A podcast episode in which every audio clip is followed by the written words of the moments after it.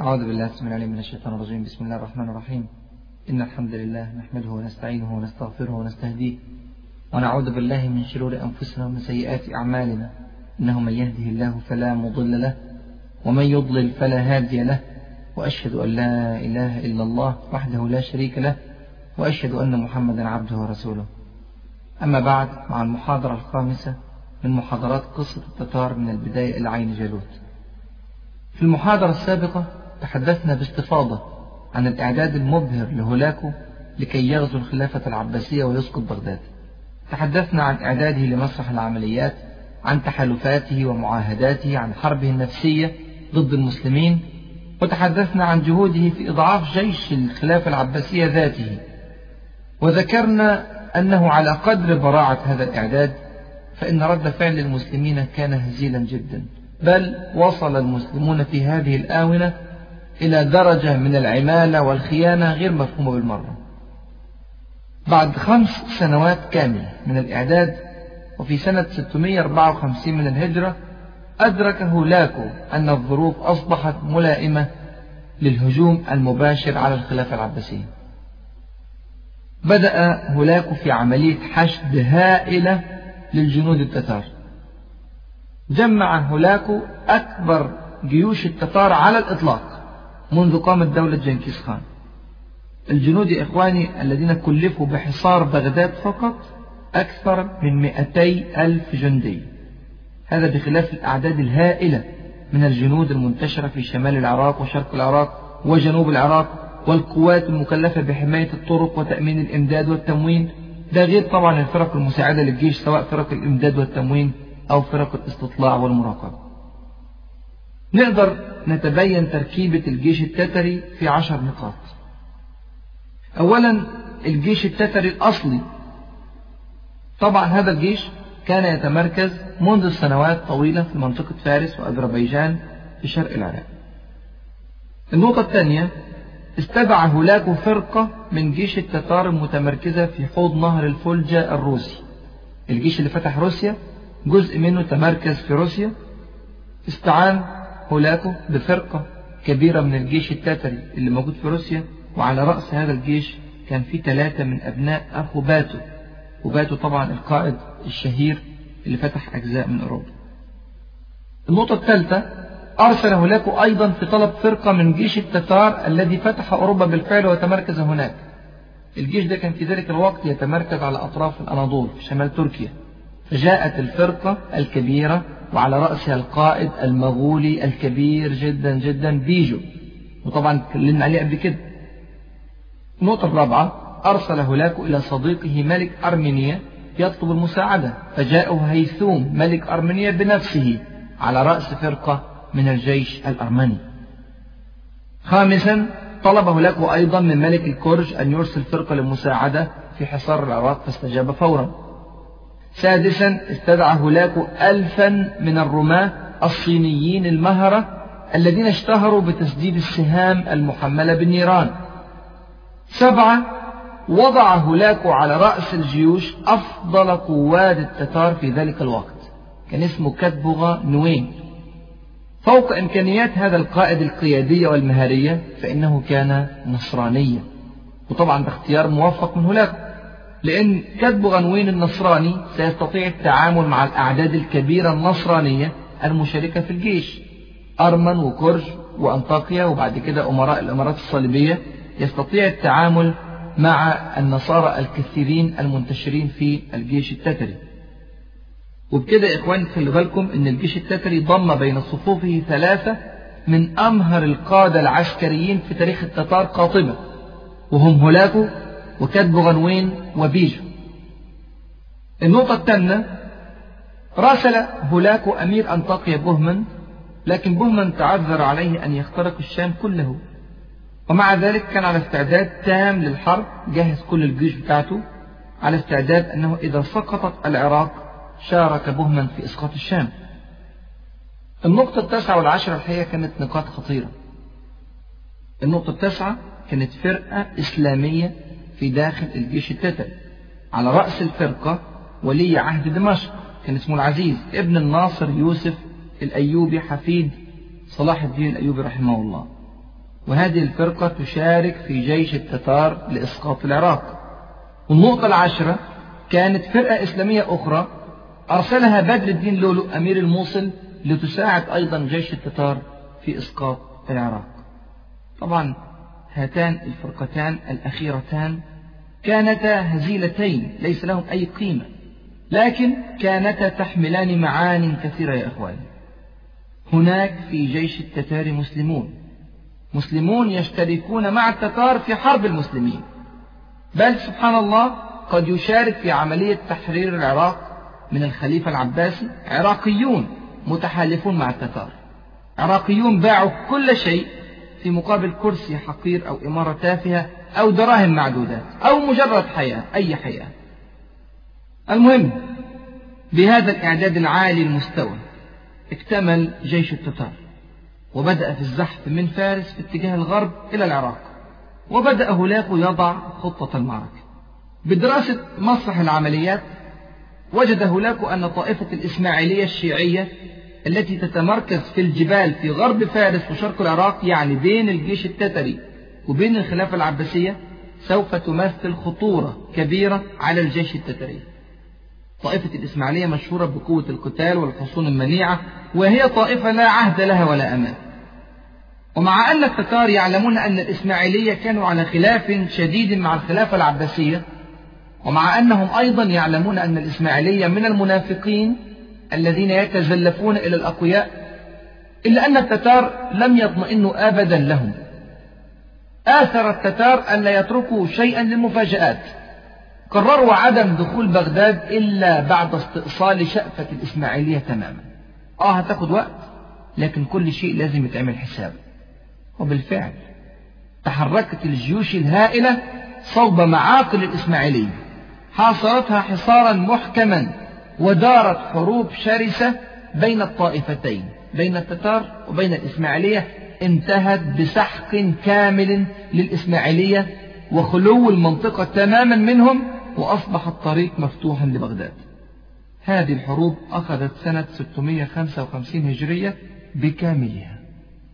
طبعا يا إخواني ويا أخواتي هذا الإسهاب النسبي في شرح إعداد هولاكو للحرب مع الخلافة لم يقصد منه إبراز الانبهار بهولاكو أو إبراز الاحتقار للمسلمين أبدا. هو محاولة للبحث عن مبرر واضح للنتائج الرهيبة التي حدثت عند سقوط بغداد. الناظر للأحداث دون تعمق أو الذي يدرس الأمر بسطحية قد يتساءل لماذا يسمح الله عز وجل للتتار وهم أخس أهل الأرض بسفك دماء المسلمين واستباحة الحرمات بهذه الصورة مع أن المسلمين مهما كانوا فهم من الموحدين لله المقيمين للصلاة القارئين لكتاب الله عز وجل. أحببت لذلك يا إخواني أن أتجول معكم في هذا الإعداد الطويل المرتب الذي لم يقابل بأقل درجات لتحدث بذلك المأساة الكبرى والبلية العظمى والذي يعتمد فقط على كونه من الموحدين المسلمين ولا يعد العدة للقتال ولا يأخذ بالأسباب واهم في إمكانية تحقيق النصر. وكثيرا ما رأينا في التاريخ وفي الواقع. رأينا اليهود أو النصارى أو البوذيين أو الهندوس أو الشيوعيين الملاحدة ينتصرون على المسلمين بل ويكثرون من أهانتهم إذا أخذ هؤلاء الأقوام بالأسباب المادية وتركها المسلمون. وسنة الله عز وجل لا تبديل لها ولا تغيير. اجتمع هولاكو مع كبار مستشارين في مجلس حرب يعد من أهم مجالس الحرب في تاريخ التتار القرار في هذا المجلس هو غزو العاصمة بغداد إسقاط الخلافة الإسلامية. مجلس الحرب هذا كان معقودا في مدينة همدان الفارسية وأخذ القرار فعلا بالحرب. واهتم هناك بوضع مراقبة لصيقة على الفرق الإسلامية. طبعا خايف من خيانة. لكن هذا الخوف الحقيقة ما كانش حقيقي يا إخواني وأخواتي.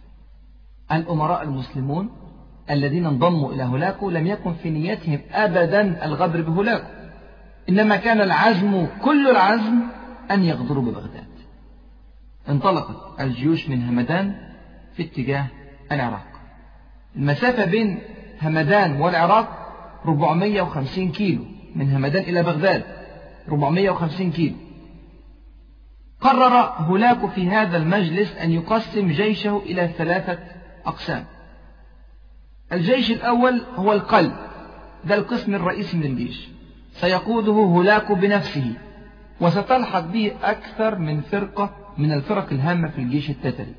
ستلحق به الفرقة التي تأتي من روسيا وستلحق به أيضا الفرق المساعدة من مملكتي أرمينيا والكرج هذا القسم سيخترق الجبال الواقعة في غرب فارس صوب بغداد مرورا بمدينة كرمانشاه بعد أن نقيت هذه المنطقة تماما من الإسماعيلية. ستكون مهمة هذا الجيش حصار بغداد من الجهة الشرقية. الجيش الثاني هو الجناح الأيسر لجيش التتار. هذا سيقوده كتب غنوين أفضل قوات هولاكو سيتحرك هذا الجيش بمفرده في اتجاه بغداد أيضا ولكن إلى الجنوب من الجيش الأول. طبعا تم فصل الجيشين حتى لا تستطيع المخابرات الإسلامية يعني إن كان في مخابرات لا تستطيع أن تقدر العدد الصحيح للجيش التتري. بالإضافة إلى أن الطرق لا تستوعب هذه الأعداد الهائلة من الجنود. فضلا أن الجيش ده هيكون له مهمة اختراق سهول العراق والتوجه إلى بغداد من جنوبها للحصار من الجنوب. يعني جيش هولاكو من الشرق وجيش كتبغة نوية هيحاصر بغداد من الجنوب. ومع أن المسافة يا إخواني وأخواتي من همدان إلى بغداد 450 كيلو متر إلا أن هولاكو كان من الحذر الكافي الذي استطاع معه أن يخفي هذا الجيش بكامله عن عيون العباسيين. سبحان الله. لن يكتشف العباسيون الجيش إلا وهو على بعد كيلومترات معدودة من بغداد أقل من خمسين كيلومتر. أما الجيش الثالث فكان هو الجيش التتري الرابض على أطراف الأناضول شمال تركيا الآن. هذا الجيش اللي فتح أوروبا قبل كده وعلى رأسه الزعيم التتري الكبير بيجو. هذا الجيش سيأتي من المناطق الشمالية في اتجاه الجنوب حتى يصل إلى بغداد. يعني هذا الجيش سيحاصر بغداد من الشمال ثم يلتف أيضا ليحاصرها من الغرب. وبذلك تحصر بغداد بين هولاكو شرقا وكدبغة من الجنوب وبيجو من الغرب والشمال. وعلى قدر هذا الأداء المبهر لهذا الجيش الثالث الذي اخترق كل هذه المسافات ليصل في وقت متزامن مع هولاكو وكدبغة على قدر الفضيحة الكبرى التي لحقت بالمسلمين نتيجة وصول هذا الجيش الثالث بسلامة إلى بغداد. لفضيحة؟ الفضيحة مركبة يا إخواني هذا الجيش الثالث لكي يصل إلى بغداد فعليه أن يخترق وخلي بالك من الكلام ده. يخترق مسافة 500 كيلو متر في الأراضي التركية. طبعا دي أراضي إسلامية. ثم 500 كيلو متر أخرى في الأراضي العراقية. ودي برضو أراضي إسلامية. يعني هذا الجيش يجب أن يسير مسافة ألف كيلو متر في أعماق العالم الإسلامي حتى يصل إلى بغداد. ومع ذلك فقد قطع بيجو بجيشه 95% من الطريق يعني حوالي 950 كيلو متر دون أن تدري الخلافة العباسية عنه شيئا بالمرة.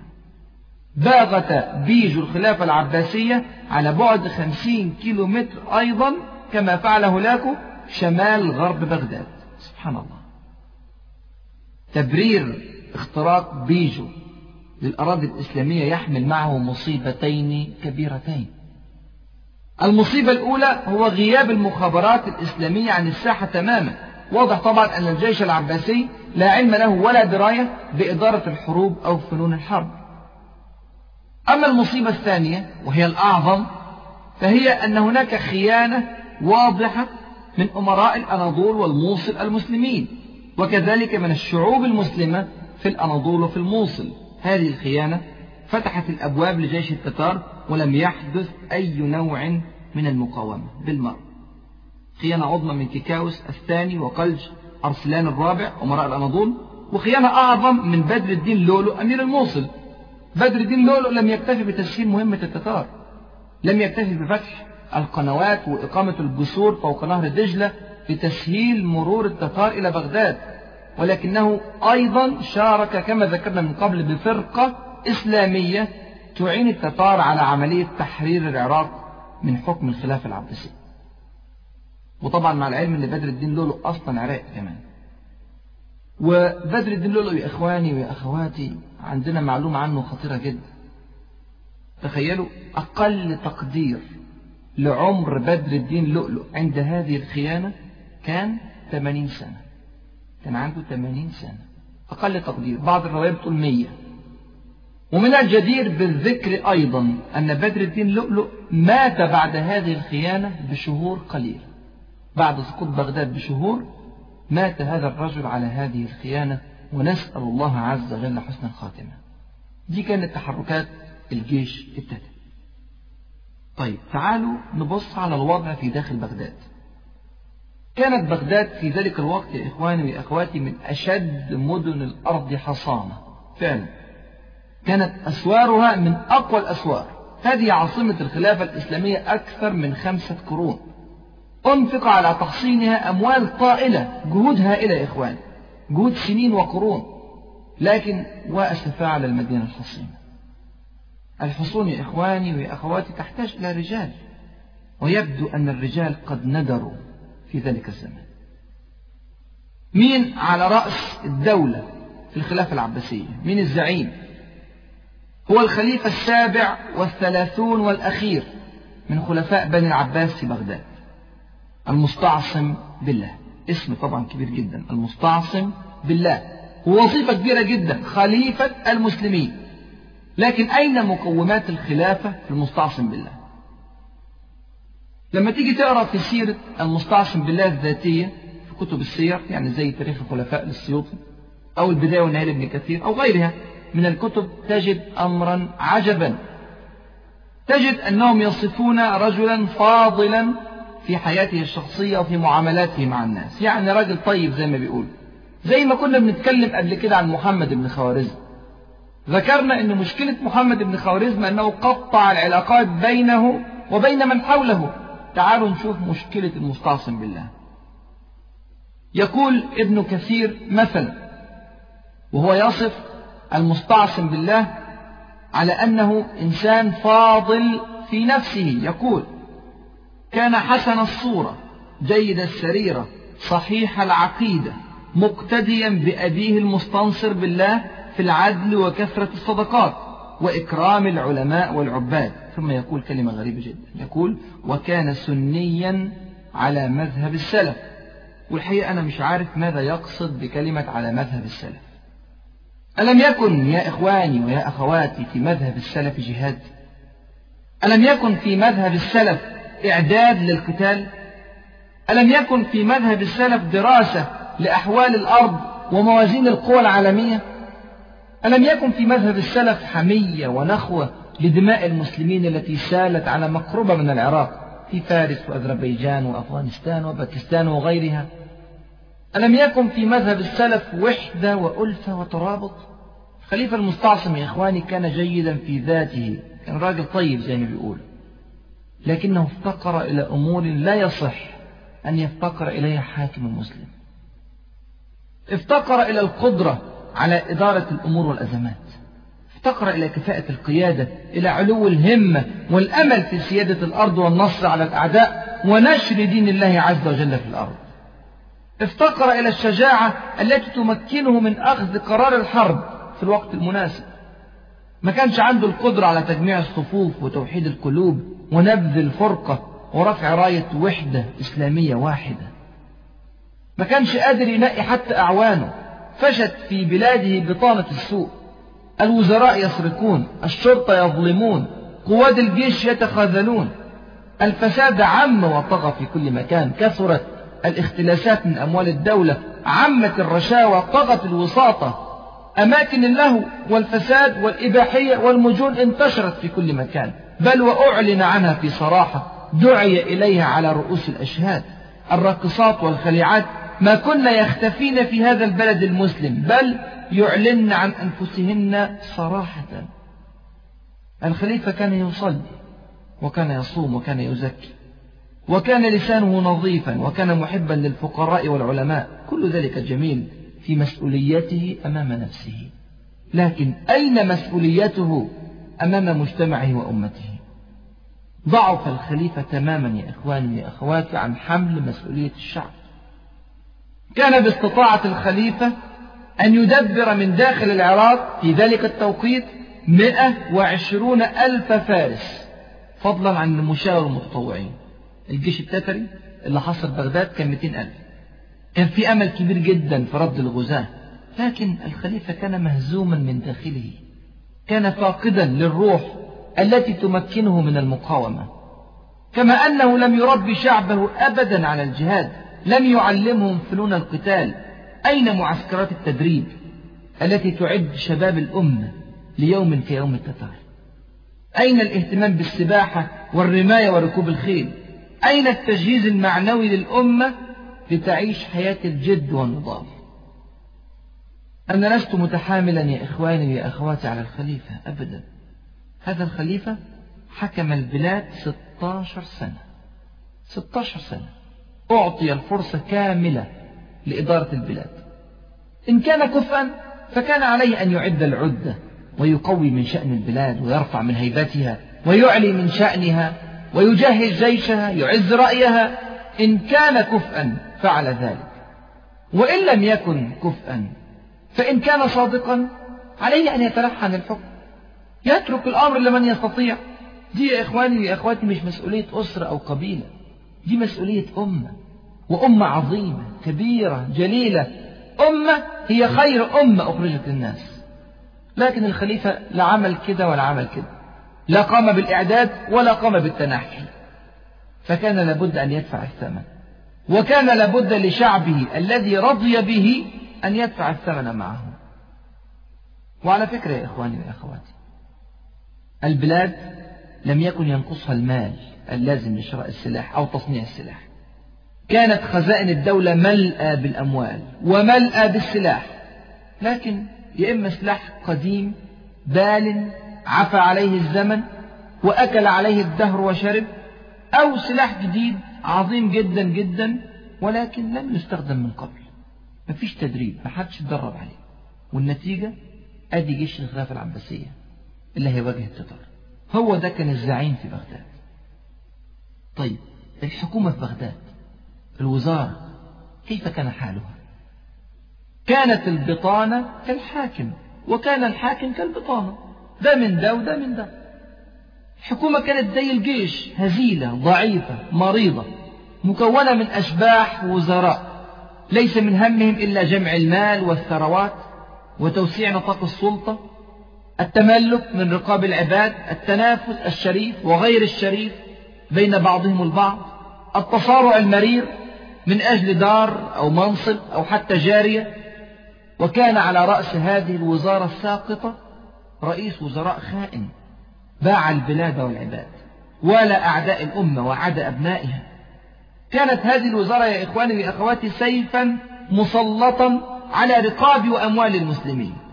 لم تكن علاقتهم بالمسلمين الذين يحكمونهم علاقة أخ بأخوه أبدا عمرها ما كانت كده. وإنما كانت علاقة سيد بعبد ولا حول ولا قوة إلا بالله. دي كانت الوزارة. طب الشعب؟ فين الشعب في بغداد؟ إيه طبيعته؟ إيه طموحاته؟ لا تتوقعوا يا إخواني وأخواتي أن شعب بغداد قد ظلم بخليفة ضعيف أو هزيل. ما اتظلمش أبدا والله. الحكام إفراز طبيعي جدا جدا للشعوب. كما تكون يولى عليكم. الشعب في بغداد آنذاك كان شعبا كبيرا ضخما. ثلاث ملايين نسمة على الأقل. بغداد يا إخواني ويا أخواتي كانت أكبر مدينة على وجه الأرض فعلا. أكبر عدد من السكان ساكن في مدينة واحدة كان في بغداد. هذا غير السكان في المدن والقرى المحيطة ببغداد. لم تكن تنقصهم الطاقة البشرية أبدا ولم تكن تنقصهم الأموال. كانوا شعبا مترفا مترفا حقا. ألف حياة الدعة والهدوء والراحة. اللي فيهم ملتزم بالدين اكتفى بتحصيل العلم النظري. يحضر الصلاة في المساجد يقرأ قرآن ولكن نسي الفريضة التي جعلها رسول الله صلى الله عليه وسلم ذروة سنام الإسلام فريضة الجهاد. أما غير الملتزم بقى بالدين وهم كتير جدا جدا عاشوا لشهواتهم وملذاتهم. تنافسوا في ألوان الطعام والثياب في أعداد الجوار والغلمان في أنواع الديار والحدائق والبساتين والدواب. ومنهم من انتهى بسماع الأغاني والألحان عن سماع القرآن والحديث. ومنهم من شرب الخمر ومنهم من سرق المال ومنهم من ظلم العباد. وفوق ذلك فإنهم ظلوا قرابة الأربعين سنة. أربعين سنة يسمعون عن المذابح البشعة التي تتم في إخوانهم المسلمين في أفغانستان. وأوزبكستان وتركمانستان وفارس وأذربيجان والشيشان وغيره سمعوا عن كل هذه المذابح ولم يتحركوا سمعوا عن سبي النساء المسلمات ولم يتحركوا سمعوا عن خطف الأطفال المسلمين ولم يتحركوا. سمعوا عن اغتصاب بنات المسلمين ولم يتحركوا. سمعوا عن سرقة الأموال وتدمير الديار وحرق المساجد ولم يتحركوا. بل سمعوا أن خليفتهم الناصر لدين الله جد المستعصم بالله كان يساعد التتار ضد المسلمين الخوارزمية ولم يتحركوا سمعوا بكل ذلك وأضعافه ولم يتحركوا فلا بد أن يكون الجزاء من جنس العمل كما تدين تدان. سيأتي يوم يفعل فيه في هذا الشعب كل ما كان يفعل في الشعوب المسلمة الأخرى ولن يتحرك له أحد من المسلمين. بل سيساعدون التتار عليهم. سبحان الله. زي ما هم قبل كده ساعدوا التتار على إخوانهم الخوارزمية كذلك سيساعد أهل سوريا. في ذلك الوقت وأهل تركيا التتار على فتح العراق للتتار. وهكذا تدور التوالي ولا يقولن قائل إن الشعب مغلوب على أمره. الشعوب يا إخواني وأخواتي التي تقبل بكل هذا الانحراف عن نهج الشريعة شعوب لا تستحق الحياة. الشعوب التي لا تثور إلا من أجل لقمة عيشها شعوب ليس لها أن ترفع رأسها أبدا. ثم أين العلماء؟ وأين الرجال؟ وأين الشباب؟ وأين المجاهدون؟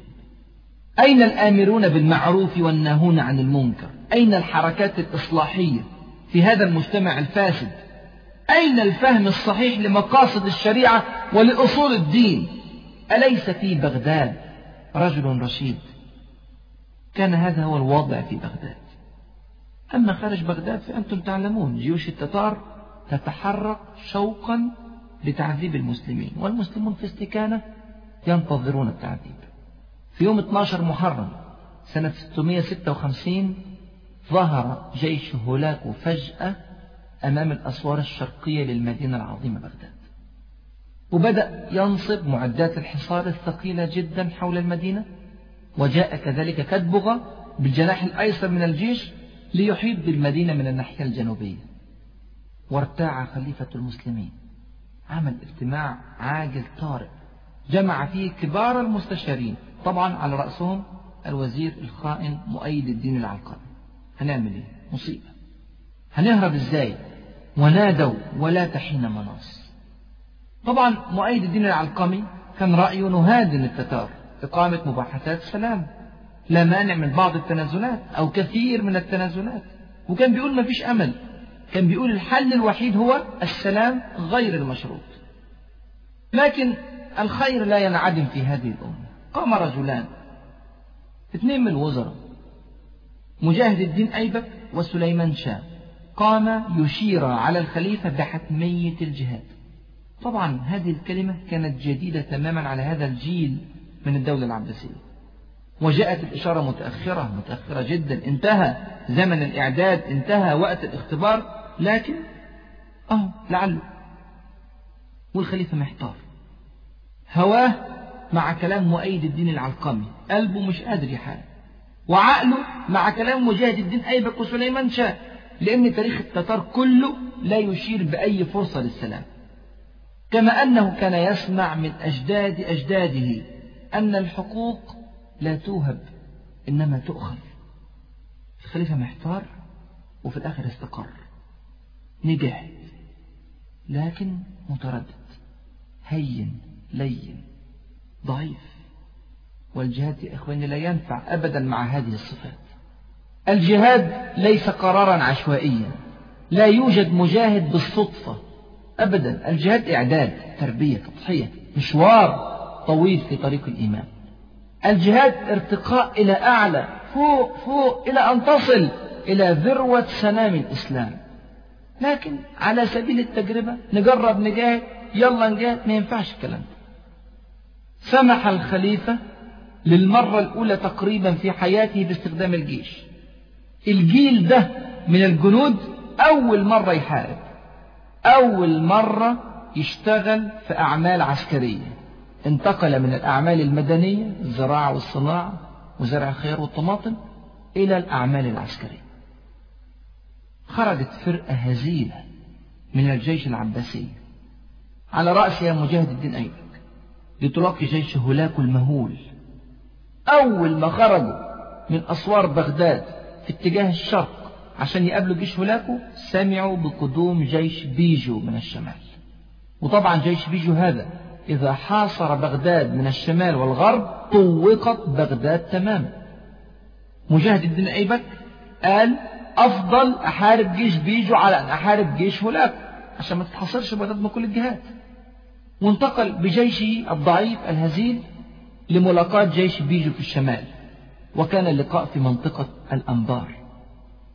الأنبار طبعا هذه سبحان الله شهدت انتصارا خالدا قبل ذلك بأكثر من 600 سنة على يد البطل الخالد خالد ابن الوليد رضي الله عنه وأرضاه. لكن في هذه المرة للأسف لا في خالد ولا في جيش خالد. المهم استدرك الجيش المسلم في أرض الأنبار وسحق الجيش المسلم في أرض الأنبار واستطاع مجاهد الدين أيبك بأعجوبة أن يهرب بفرقة ضعيفة جدا جدا من الجيش الضعيف أصلا ويعود مرة أخرى إلى داخل بغداد وهلك الجيش العباسي أو معظم الجيش العباسي. هذه الموقعة الأليمة غير المتكافئة كانت في 19 محرم يعني بعد أسبوع من ظهور هولاكو أمام الأسوار الشرقية لبغداد. بيجو طبعا ما ضيعش وقت انتقل بالجيش بتاعه من الأنبار مباشرة إلى شمال بغداد وحاصرها وطوقت بغداد بين مثلث خطير بين هولاكو وبيجو وكندو. طبعا مؤيد الدين العلقمي استغل الفرصة. قال أيها الخليفة لابد أن نجلس مع التتار على طاولة المفاوضات. لكن الخليفة كان عارف أنه إذا جلس قوي شديد القوة مع ضعيف شديد الضعف فإن هذا لا يعني أبدا مفاوضات إنما يعني استسلام. وفي الاستسلام عادة ما يقبل المهزوم بشروط المنتصر دون تعديل أو اعتراض ومع ذلك وافق الخليفة المسكين. وافق على الاستسلام. أقصد على المفاوضات. مهم. قال أبعث اثنين يعملوا مفاوضات. وفد رسمي. ما هو هذا الوفد الرسمي الذي أرسله خليفة المسلمين؟ الأول في الوفد مؤيد الدين العلقمي الشيعي الذي يكن في قلبه كل الحقد والغل والغيظ على الخلافة العباسية. وأرسل معه مكيكة البطريرك النصراني في بغداد. تخيلوا؟ هكذا. الوفد الرسمي الممثل للخلافة الإسلامية العباسية العريقة في المفاوضات مع التتار لا يضم إلا رجلين فقط. واحد شيعي والتاني نصراني ولا تعليق دارت المفاوضات السرية جدا بين هولاك وبين ممثلي الخلافة العباسية الإسلامية. أعطيت الوعود الفخمة من هولاك لكليهما إن ساعدا على إسقاط بغداد. أهم هذه الوعود أنهما سيكونان أعضاء في مجلس الحكم الجديد الذي سيحكم العراق بعد احتلالها من التتار. أقصد بعد تحرير العراق من الخليفة. المهم عاد المبعوثان الساميان من عند هولاكو إلى الخليفة بالشروط التترية وطبعا بعض العروض والوعود. الوعود كانت إنهاء حالة الحرب بين الدولتين وإقامة علاقة سلام دائم. حاجة الثانية الزواج بين ابنة هولاكو الزعيم التتري الذي سفك دماء مئات الآلاف من المسلمين بابن الخليفة المسلم المستعصم بالله. طبعا دي كانت حاجة يعني كبيرة قوي عند المستعصم بالله. الحاجة الثالثة يبقى المستعصم بالله على كرسي الحكم. طبعا دي بالنسبة له مهمة جدا. الحاجة الرابعة يعطي الأمان لأهل بغداد جميعا. الكلام ده هيعمله لو فتحت بغداد أسوارها. هذه هي الوعود. طب إيه الشروط؟ أول شرط وأهم شرط قمع حركة الجهاد التي أعلنت في بغداد. هذه الدعوة إلى الجهاد ستنسف كل مباحثات السلام. على خليفة المسلمين أن يسلم إلى هولاكو رؤوس الحركة الإسلامية في بغداد مجاهد الدين أيبك وسليمان شاه. الحاجة الثانية تدمير الحصون العراقية وردم الخنادق وتسليم الأسلحة. الحاجة الثالثة الموافقة على أن يكون حكم بغداد تحت رعاية أو مراقبة تترية وختم هولاك المباحثات مع المبعوثين الساميين بأنه ما جاء إلى هذه البلاد إلا لإرساء قواعد العدل والحرية والأمان وبمجرد أن تستقر الأمور وفق الرؤية التتارية فإنه سيعود إلى بلاده ويترك العراقيين يضعون دستورهم ويديرون شؤون بلادهم بأنفسهم. مؤيد الدين العلقمي الشيعي قال له والله هذه المفاوضات مرضية جدا. والشروط دي بسيطة. إن شاء الله التتار عندهم يعني وعود وعهود والراجل هناك وده شكله طيب. فالخليفة مضطر إن هو يوافق. عنده شك كبير جدا جدا في قلبه. الشروط قاسية جدا جدا. لكن نفسه يوافق بس مش قادر. متردد. الموقف خطير. الوزراء يقنعونه أنه لا أمل في الحياة إلا إذا أطاع لهلاكه نعم سيعيش ذليلا ولكنه في النهاية قد يعيش. نعم سيعيش وضيعا لكنه في النهاية قد يعيش. سيبيع كل شيء بثمن بخس بس برضه عايش. الخليفة متردد. والشعب الضخم اللي عايش في بغداد من وراء الخليفة برضه متردد. نداء الجهاد لا ينبعث إلا من بعض الأفواه القليلة جدا. عامة الناس انخلعت قلوبهم لحصار التتار. عظمت الدنيا جدا يا إخواني في عيون أهل بغداد في ذلك الزمن فاستحال عليهم أن يضحوا بالدنيا. كثر الخبث فعلا في بغداد وإذا كثر الخبث فالهلكة قريبة جدا. خليفة عايش شوية وقت يفكر. هولاكو ما عندوش وقت. هولاكو قاعد بجيوش تترية ضخمة حوالين بغداد. الجيوش بتتكلف آلاف الدنانير كل يوم. الحصار في شهر محرم سنة 656 هجرية وهذا يوافق شهر يناير سنة 1258 ميلادية الجو شديد البرودة. طبعا هو كمان فوق كل هذه الصعوبات نفسه يتفرج على بغداد من جوه نفسه يسمع عن الحلم الجميل اللي راود أجداده قبل كده وهو اللي بيحققه دلوقتي حلم اجتياح بغداد وإسقاط الخلافة العباسية الإسلامية. هولاكو لم ينتظر وقتا طويلا. بدأ يقصف بغداد بالقذائف الحجرية والنارية. ومع أول قذيفة سقط قلب الخليفة في قدمه. يعمل إيه؟ أربع أيام والقصف متتالي على بغداد وهو مش عارف يعمل إيه.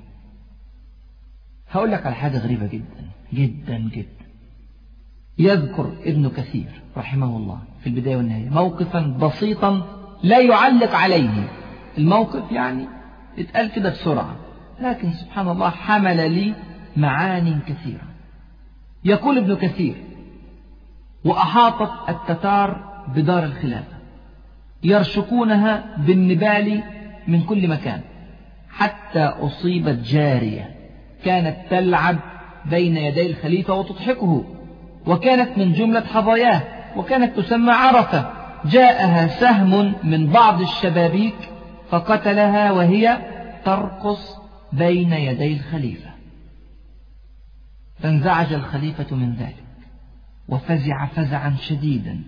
وأحضر السهم الذي أصابها بين يديه فإذا عليه مكتوب إذا أراد الله إنفاذ قضائه وقدره أذهب من ذوي العقول عقولهم. فأمر الخليفة عند ذلك والكلام لابن كثير فأمر الخليفة عند ذلك بزيادة الإحتراز وكثرت الستائر على دار الخلافة. سبحان الله. هذا الحدث يذكره ابن كثير ولا يعلق عليه.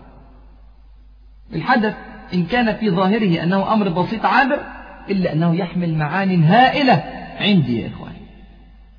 تمكنت الدنيا تماما تماما من قلوب الناس في بغداد. وأول واحد الخليفة. ها هو الخليفة الموكل إليه حماية هذه الأمة في هذا الموقف الخطير يسهر هذه السهرة اللاهية. نعم قد تكون الجارية ملك يمينه قد تكون حلالا له لكن أين العقل في رأس الخليفة؟ العاصمة الإسلامية للخلافة محاصرة الموت على بعد خطوات المدفعية المغولية تقصف بمنتهى العنف السهام النارية تحرق والناس في ضنك شديد. والخليفة يستمتع برقص الجواري. أين العقل وأين الحكمة؟ أصبح رقص الجواري في الدماء. سارق الطعام والشراب. لا بد منه حتى في وقت الحروب. لا أدري والله يا إخواني وأخواتي حقيقة كيف كانت نفسه تقبل أن ينشغل بمثل هذه الأمور والبلاد والشعب وهو شخصيا في مثل هذه الضائقة. وما أبلغ العبارة التي كتبها التتار على السهم الذي أطلق على دار الخلافة اختيرت بعناية كتب عليها إذا أراد الله إنفاذ قضائه وقدره أذهب من ذوي العقول عقولهم. الله عز وجل قد قضى على بغداد بالهلكة في ذلك الوقت وأذهب فعلا عقول الخليفة وأعوانه وشعبه. لا شك أن هذه العبارات المنتقى كانت نوعا من الحرب النفسية المدروسة التي يمارسها التتار. بمنتهى المهارة على أهل بغداد. ويكفي كدليل على قلة عقل الخليفة أنه بعد هذه الكارثة بعد كارثة قتل الراقصة لم يأمر الشعب بالتجهز للقتال إنما فقط أمر بزيادة الاحتراز ولذلك كثرت الستائر حول دار الخلافة لحجب الرؤية ولزيادة الوقاية ولستر الراقصات. ولا حول ولا قوة إلا بالله. القصد على بغداد. استمر من يوم واحد صفر إلى الرابع من صفر في سنة 656 من الهجرة. وفي الرابع من صفر سقطت الأسوار الشرقية انهارت. ومع انهيار الأسوار الشرقية انهار الخليفة تماما. خلاص. ما عادش فاضل في العمر إلا لحظات قليلة. أشار عليه الوزير مؤيد الدين العلقمي أن يخرج الخليفة بنفسه لمقابلة هلاب لعله احتمال يقتنع هلاب بمباحثات السلام. وذهبت الرسل من عند الخليفة إلى هولاكو تخبره بقدوم الخليفة. أمر هولاكو أن يأتي الخليفة ولكن ليس وحده. بل عليه أن يأتي معه بكبار رجال الدولة والوزراء والفقهاء والعلماء وأمراء الناس والأعيان حتى يحضروا جميعا المفاوضات وتصبح المفاوضات كما يزعم هولاكو ملزمة للجميع. الخليفة ما كانش عنده اختيار. جمع الخليفة كبار قومه وخرج بنفسه في وفد مهيب إلى خيمة هولاكو مع كم واحد؟ مع سبعمية. سبعمية من قادة المسلمين وعلماء المسلمين في بغداد. خرج وقد تحجرت الدموع في عينيه. تجمدت الدماء في عروقه. تسارعت ضربات قلبه أول مرة يخرج بهذه الذلة والمهانة كان من عادته أن يستقبل في قصره وفود الأمراء والملوك. دلوقتي هو اللي خارج وبهذه الصورة. وطبعا كان ماشي إلى جواره وزيره مؤيد الدين العلقمي الشيعي. واقترب الوفد من خيمة هولاكو لكن قبل الدخول على هولاكو اعترض الوفد فرقة من الحرس الملكي التتري ولم يسمحوا لكل الوفد بالدخول على هولاكو 700 قالوا الخليفة سيدخل ومعه سبعة عشر رجلا فقط. أما الباقي فسيخضعون كما يقولون للتفتيش الدقيق. ودخل الخليفة ومعه رجاله وحجب عنه بقية الوفد. لكن لم يخضعوا للتفتيش يا إخواني وأخواتي بل أخذوا جميعا للقتل. قتل الوفد بكامله. إلا الخليفة ومن كان معه في داخل الخيمة. قتل كبراء القوم وزراء الخلافة أعيان البلد أصحاب الرأي فقهاء وعلماء الخلافة العباسية. ولم يقتل الخليفة لأن هولاكو كان يريد استخدامه في أشياء أخرى. وبدأ هولاكو يصدر الأوامر في عنف وتكبر. اكتشف الخليفة أن وفده قد قتل بكامله. اكتشف الخليفة ما كان واضحا لكل الخلق. هو ما شافوش إلا دلوقتي. اكتشف أن التتار وأمثالهم لا عهد لهم ولا أمان. لا يرقبون في مؤمن إلا ولا ذمة. واكتشف أيضا أن الحق لا بد له من قوة تحميه. إن تركت حقك دون حماية فلا تلومن إلا نفسك. لكن للأسف الاكتشاف ده جاي متأخر قوي. وبدأت الأوامر الصارمة تخرج من السفاح هلاكه أولا على الخليفة أن يصدر أوامره لأهل بغداد بإلقاء أي سلاح والامتناع عن أي مقاومة. طبعا ده كان أمر سهل لأن ولا واحد من المدينة راح سلاح الأمر الثاني يقيد الخليفة المسلم ويساق إلى المدينة يرسف في أغلاله لكي يدل التتار على كنوز العباسيين. الأمر الثالث يقتل ولد الخليفة أمام عينه. فقتل ولد الخليفة أمام عينه. قتل أحمد وعبد الرحمن. ما كانش اسمه معدي وقصي أحمد وعبد الرحمن. الأمر اللي بعد كده يتم أسر أخوات الخليفة الثلاث فاطمة وخديجة ومريم. الأمر اللي بعد كده خطير. يستدعى من بغداد بعض الرجال بعينهم. هؤلاء كتب أسماءهم ابن العلقمي. هؤلاء هم علماء السنة وحملة القرآن وخطباء المساجد في داخل بغداد. يطلع كل واحد منهم مع أولاده ونساءه فيذهبون إلى مكان خارج بغداد بجوار المقابر مكان عينه التتار. فينام العالم على الأرض ويذبح كما تذبح الشياه. وتؤخذ نساؤه وأولاده سبيا أو للقتل. مأساة بكل المقاييس يا إخواني. ذبح على هذه الصورة أستاذ دار الخلافة الشيخ محي الدين يوسف. عارفين ده مين؟ هذا ابن العالم الإسلامي المشهور ابن الجوزي رحمه الله. وذبح أولاده الثلاثة معه عبد الله عبد الرحمن عبد الكريم. وذبح المجاهد مجاهد الدين أيبك وزميله سليمان شاه. وذبح شيخ الشيوخ ومؤدب الخليفة ومربيه صدر الدين علي ابن النيار. ثم ذبح بعد ذلك خطباء المساجد والأئمة وحملة القرآن.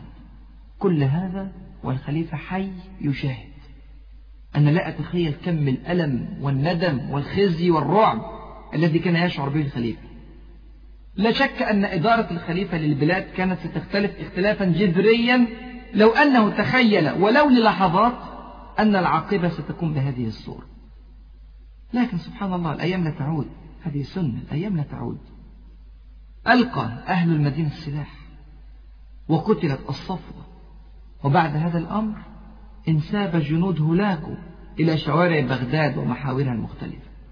وأصدر السفاح هولاكو أمره الشنيع باستباحة بغداد استباحة عاصمة الخلافة الإسلامية.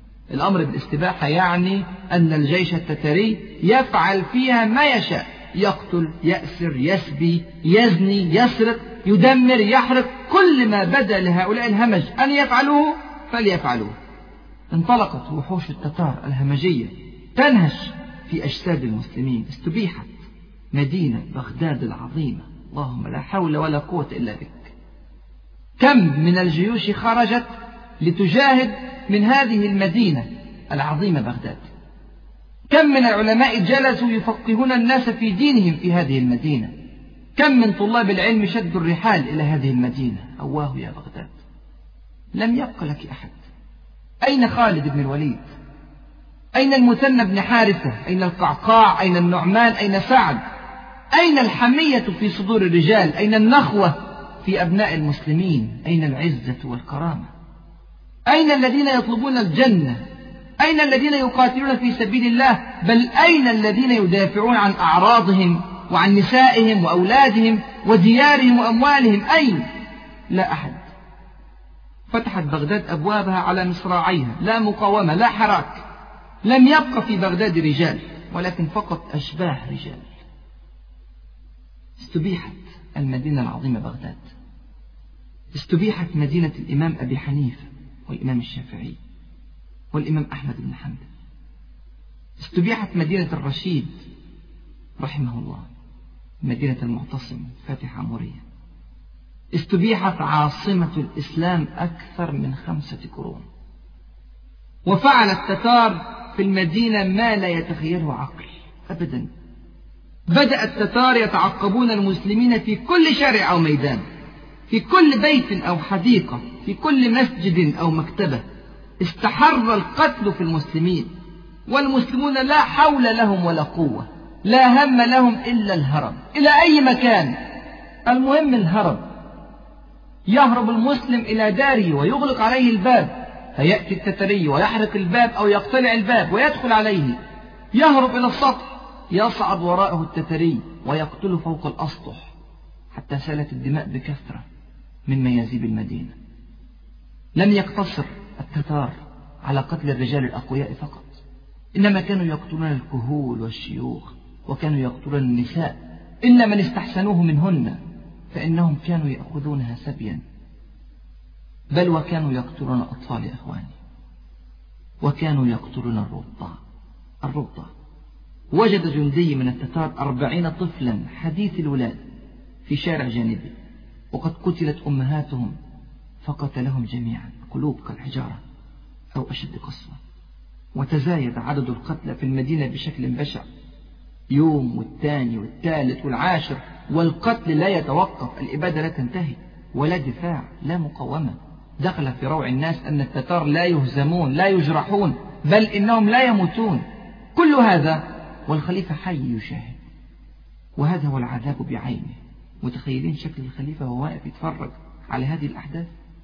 تخيل مدى الحسرة والألم في قلبه وقد سيق كما تساق البعير في داخل مدينته الكبيرة. لا شك أنه قال مرارا يا ليتني مت قبل هذا وكنت نسيا منسيا. لا شك أنه نادم. ما أغنى عني مالية هلك عني سلطانية. مر على ذهنه شريط حياته في لحظات. لا شك أن لسان حاله كان يقول رب ارجعون لعلي أعمل صالحا فيما تركت. روى أبو داود وأحمد رحمهم الله تعالى. عن عبد الله بن عمر رضي الله عنهما أن رسول الله صلى الله عليه وسلم قال إذا تبايعتم بالعينة العينة نوع من أنواع الربا وأخذتم أذناب البقر العمل في رعي المواشي ورضيتم بالزرع أي رضيتم بالاشتغال بالزراعة وأعمال الرعي في وقت الجهاد المتعين وتركتم الجهاد. إذا حدثت هذه الأمور تبايعتم بالعين أو الربا وأخذتم أذناب البقر ورضيتم بالزرع وتركتم الجهاد ماذا يحدث؟ قال سلط الله عليكم ذلا لا ينزعه حتى ترجعوا إلى دينكم. عمل أهل بغداد في الزراعة والتجارة والكتابة والصناعة. بل وفي العلم والتعلم ولكن تركوا الجهاد في سبيل الله. فكانت النتيجة هذا الذل الذي رأيناه. وسيق الخليفة المستعصم بالله إلى خاتمته الشنيعة بعد أن دل على كل كنوز العباسيين. انتهى دوره خلاص. وقتل الخليفة المسلم. وانظروا كيف قتل. وضعه التتار في جوال. شوال يعني. ثم أمر هلاكو أن يقتل الخليفة رفسا بالأقدام. تخيلوا؟ رفسا بالأقدام. تخيل الرفس والركل بالأقدام إلى الموت. أي ألم وأي إهانة وأي ذل. وإنا لله وإنا إليه راجعون. يا إخواني لم تسقط بغداد فقط ولكن سقط آخر خلفاء بني العباس في بغداد وسقط معه الشعب بكامله. الكلام ده كان في اليوم العاشر من فتح بغداد لأبوابها يوم 14 صفر. سنة 656 من الهجرة. ولم تنتهي المأساة بقتل الخليفة. إنما أمر هولاكو لعنه الله باستمرار عملية القتل في بغداد. قعدت كمان يوم أو يومين لا قعدت أربعين يوم متصلة. لا هم للجنود التتر إلا قتل المسلمين. تخيلوا كم قتل في بغداد من المسلمين؟ تخيلوا. ألف ألف مسلم. مليون مسلم مليون ما بين رجال ونساء وأطفال. ألف ألف مسلم قتلوا في أربعين يوما فقط. تخيل معايا أمة فقدت من أهلها مليونا في غضون أربعين يوم بس. كارثة. أنا بقول الكلام ده علشان نعرف أن المصايب اللي بيقابلها المسلمين دلوقتي أهون ألف مرة من مصائب رهيبة سابقة. وهنشوف بعد كده إن شاء الله كيف سيقوم المسلمون من هذه المصيبة بإذن الله. وإذا كان المسلمون قادرين على القيام من هذه المصيبة فنحن إن شاء الله على القيام من مصائبنا أقدر. وللعلم يا إخواني يا أخواتي فإنه لم ينجو من القتل في بغداد إلا أفراد الجالية النصرانية المهم بينما كان فريق من التتار يعمل على قتل المسلمين وسفك الدماء اتجه فريق آخر من التتار لعمل إجرامي آخر. عمل ليس له مبرر إلا أن التتار قد أكل الحقد قلوبهم لكل ما هو حضاري في بلاد المسلمين. شعر التتار بالفجوة الحضارية الهائلة بينهم وبين المسلمين. المسلمون لهم تاريخ طويل جدا جدا. في العلوم والدراسة والأخلاق عشرات الآلاف من العلماء الأجلاء في كافة فروع العلم الديني منها والدنيوي. أثرى هؤلاء العلماء الحضارة الإسلامية بملايين المصنفات. بينما التتار لا حضر لهم لا أصل لهم. أمة لقيطة نشأت في صحراء شمال الصين واعتمدت على شريعة الغاب في نشأتها. قاتلت هذه الأمة كما تقاتل الحيوانات بل عاشت كما تعيش الحيوانات. لم ترغب مطلقا في إعمار الأرض أو إصلاح الدنيا كما فعل المسلمون قبل ذلك. لكن عاشوا فقط للتخريب التدمير الإبادة شتان بين هذه الأمة وبين أمة الإسلام. شتان بين أي أمة من أمم الأرض وأمة الإسلام. هذا الانهيار الذي رأيناه في تاريخ بغداد من المستحيل يا إخواني ويا أخواتي أن يمحو التاريخ العظيم لهذه الأمة. عمل التتار. الحقد اللي في قلوبهم ترجموه لإيه؟ اتجه فريق من أشقياء التتار إلى تدمير مكتبة بغداد العظيم. أعظم مكتبة على وجه الأرض في ذلك الزمن. الدار التي كانت تحوي عصارة فكر المسلمين في أكثر من ستمائة عام. جمعت فيها كل العلوم والآداب والفنون. علوم شرعية كتفسير القرآن والحديث والفقه والعقيدة والأخلاق علوم حياتية كالطب والفلك والهندسة والكيمياء والفيزياء والجغرافيا علوم إنسانية كالسياسة والاقتصاد والاجتماع والأدب والتاريخ والفلسفة كل شيء كل العلوم. هذا بالإضافة إلى ملايين الأبيات من الشعر عشرات الآلاف من القصص والنثر. فإن أضفت إلى كل ما سبق الترجمات المختلفة لكل العلوم الأجنبية. يوناني فارسي هندي غيره غيره. علمت أنك تتحدث عن معجزة حقيقية من معجزات ذلك الزمن. كانت مكتبة بغداد مكتبة عظيمة بكل المقاييس. لم يقترب منها في العظمة إلا مكتبة قرطبة الإسلامية في الأندلس. وسبحان الله سبحان الله مرت مكتبة قرطبة بنفس التجربة من عشرين سنة بس قبل سقوط بغداد. 636 من الهجرة قبل سقوط بغداد بعشرين سنة أحرقت مكتبة قرطبة تماما عندما سقطت في يد نصارى الأندلس. قام بذلك الحرق أحد قساوسة النصارى بنفسه كان اسمه كمبيس وتكلمنا عنه بالتفصيل في مجموعة الأندلس من الفتح إلى السقوط. ماذا فعل التتار مع مكتبة بغداد الهائلة؟ تخيلوا حمل التتار الكتب الثمينة ملايين الكتب الثمينة وفي بساطة شديدة لا تغلو من غباء ألقوا بها جميعا في نهر دجلة. كان ممكن للتتار ياخدوا الكتب ديت لقرى قور عاصمة المغول ليستفيدوا وهم لا يزالون في مرحلة الطفولة الحضارية ليستفيدوا من هذا العلم النفيس. لكن التتار أمة همجية لا تقرأ ولا تريد أن تتعلم. ملذات وشهوات وفقط كان هدفهم في الدنيا هو تخريب الدنيا. ألقى التتار بمجهود القرون الماضية في نهر دجلة. تحول لون مياه نهر دجلة إلى اللون الأسود من أثر مداد الكتب. حتى قيل أن الفارس التتري كان يعبر فوق المجلدات الضخمة من ضفة إلى ضفة أخرى. هذه والله إخواني وأخواتي ليست جريمة في حق المسلمين فقط بل في حق الإنسانية كلها.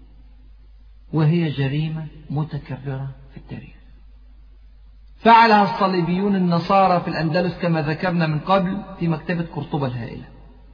وفعلها الصليبيون النصارى أيضا في الأندلس في مكتبة غرناطة عند سقوطها فأحرقوا مليون مليون كتاب في أحد الميادين العامة وفعلها الصليبيون النصارى في الأندلس مرة ثالثة ورابعة وخامسة وعاشرة في مكتبات طليطلة وأشبيلية وبلنسية وسرقسطة وغيرها.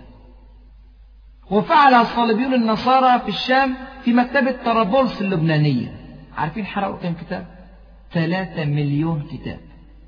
وهذه المكتبة مكتبة طرابلس لا تقارن بالمرة بمكتبة بغداد.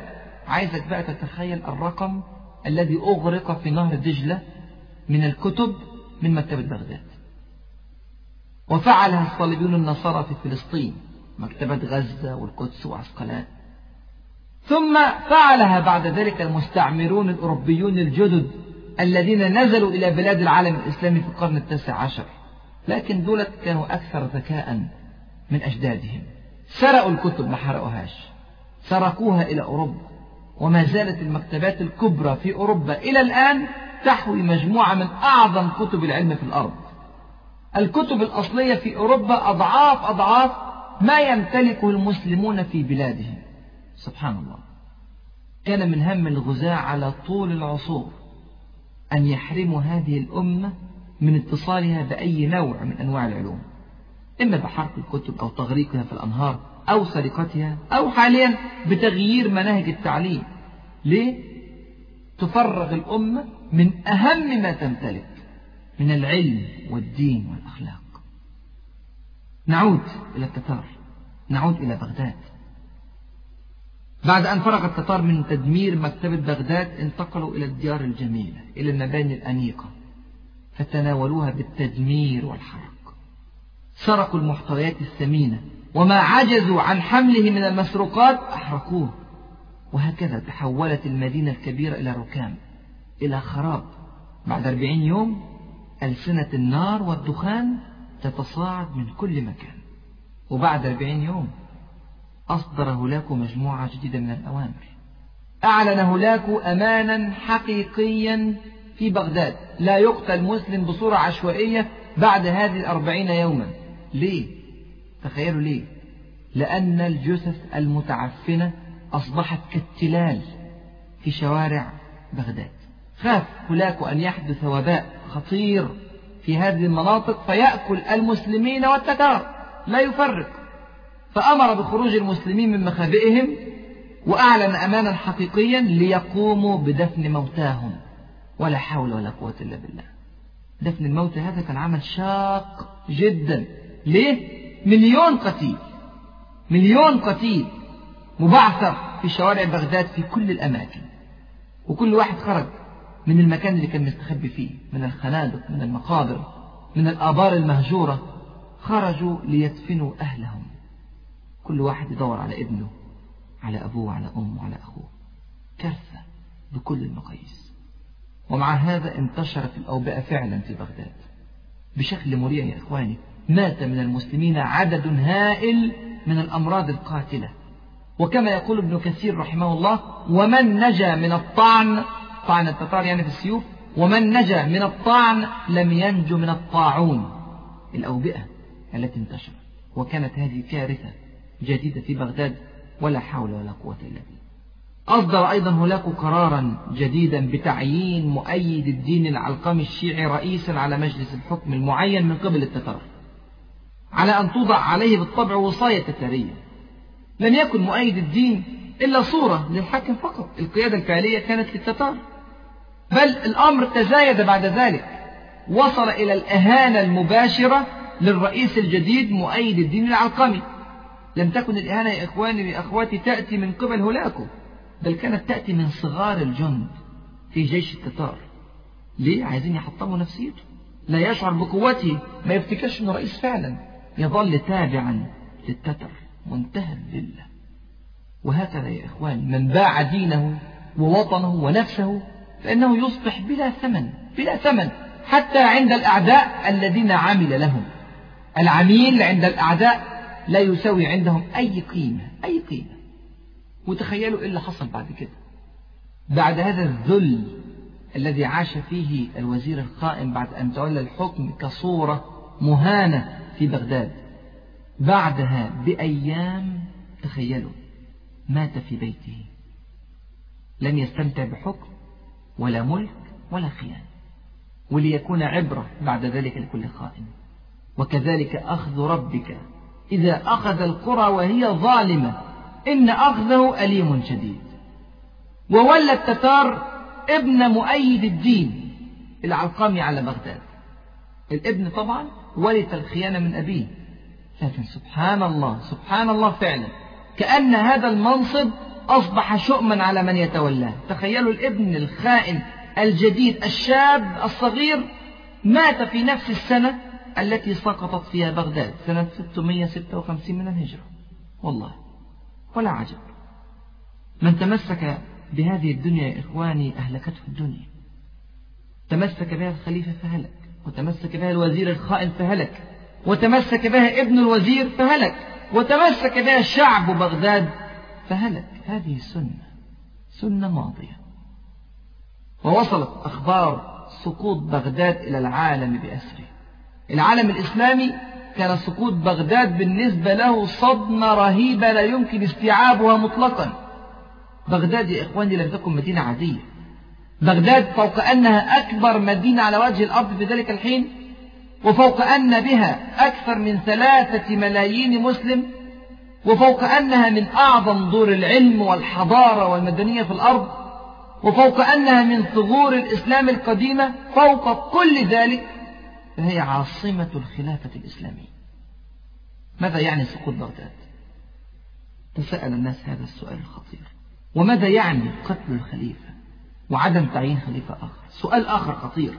الدنيا يا إخواني يا أخواتي لم تكن تعني للمسلمين شيئا بدون خلافة أو خليفة. حتى مع مظاهر الضعف الواضحة في السنوات الأخيرة للخلافة العباسية إلا أن ذلك لم يكن يلغي معنى الخلافة من أذهان الناس. الخلافة كانت تعتبر رمزا هاما للمسلمين. إذا كانت هناك خلافة ولو ضعيفة فقد يأتي زمان تتقوى فيه الخلافة. أما أن تختفي الخلافة بالمرة فهذا ما لا يفهم عند المسلمين. سبحان الله. الدنيا بلا خليفة.